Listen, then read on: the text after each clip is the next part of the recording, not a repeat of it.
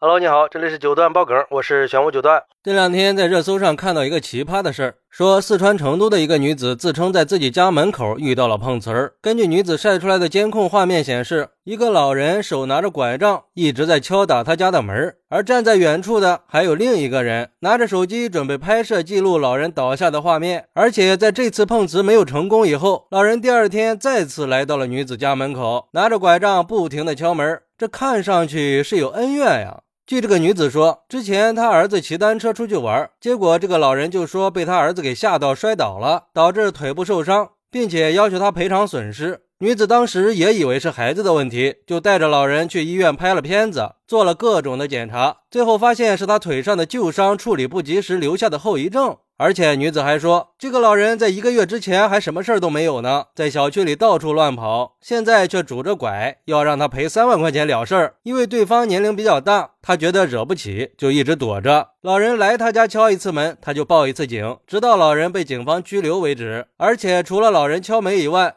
之前老人的女儿也曾经到他家去砸东西，他们把他推出去，老人的女儿反而冤枉他们打人。现在他们都不敢和对方有任何的肢体接触，怕有理说不清啊。结果现在老人又拿着拐杖来敲门了，要么赔偿三万，要么就在他家门口，只要他们敢开门就倒地。但是这个女子表示，她绝对不会做冤大头的，坚持通过法律诉讼来解决，该承担的责任她一定会承担，不是她的责任就别想赖上她。我就说嘛，这一定是有恩怨的呀。不过这种事具体情况我们也不知道，还真不好说。毕竟现在网络的力量真是太大了。对于这个事儿，我们还是听听网友们是怎么说的吧。有网友认为，这老太太真是咄咄逼人呀，碰瓷儿都碰到人家家门口来了。还好这个女子比较警觉，还在家门口装了监控，没有让老太太得逞，而且坚持去法律解决，不做冤大头。也就是因为没有让老人得逞，可能在某种程度上还算给这个老人减轻了罪责，从某种意义上也算是挽救了老人。至于该不该赔钱，法律自有公断，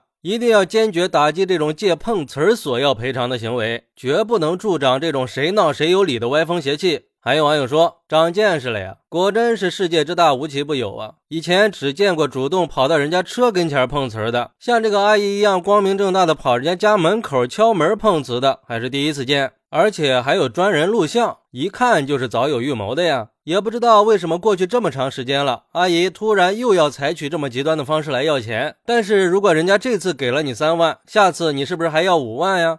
还口口声声的说如果不给钱，开门就躺地上，这招够损的呀！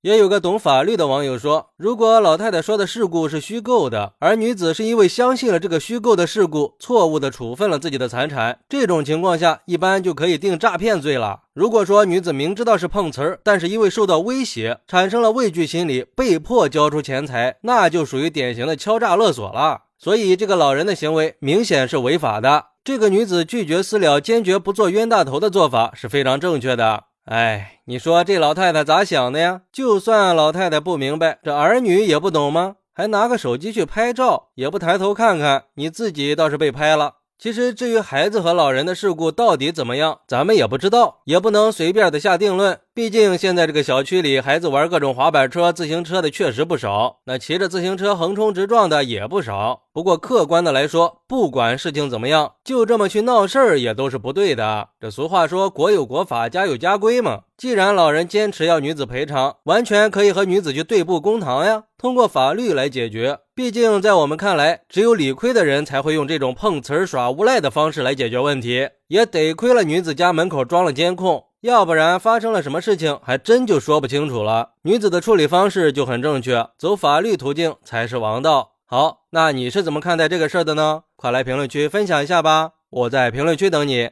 拜拜。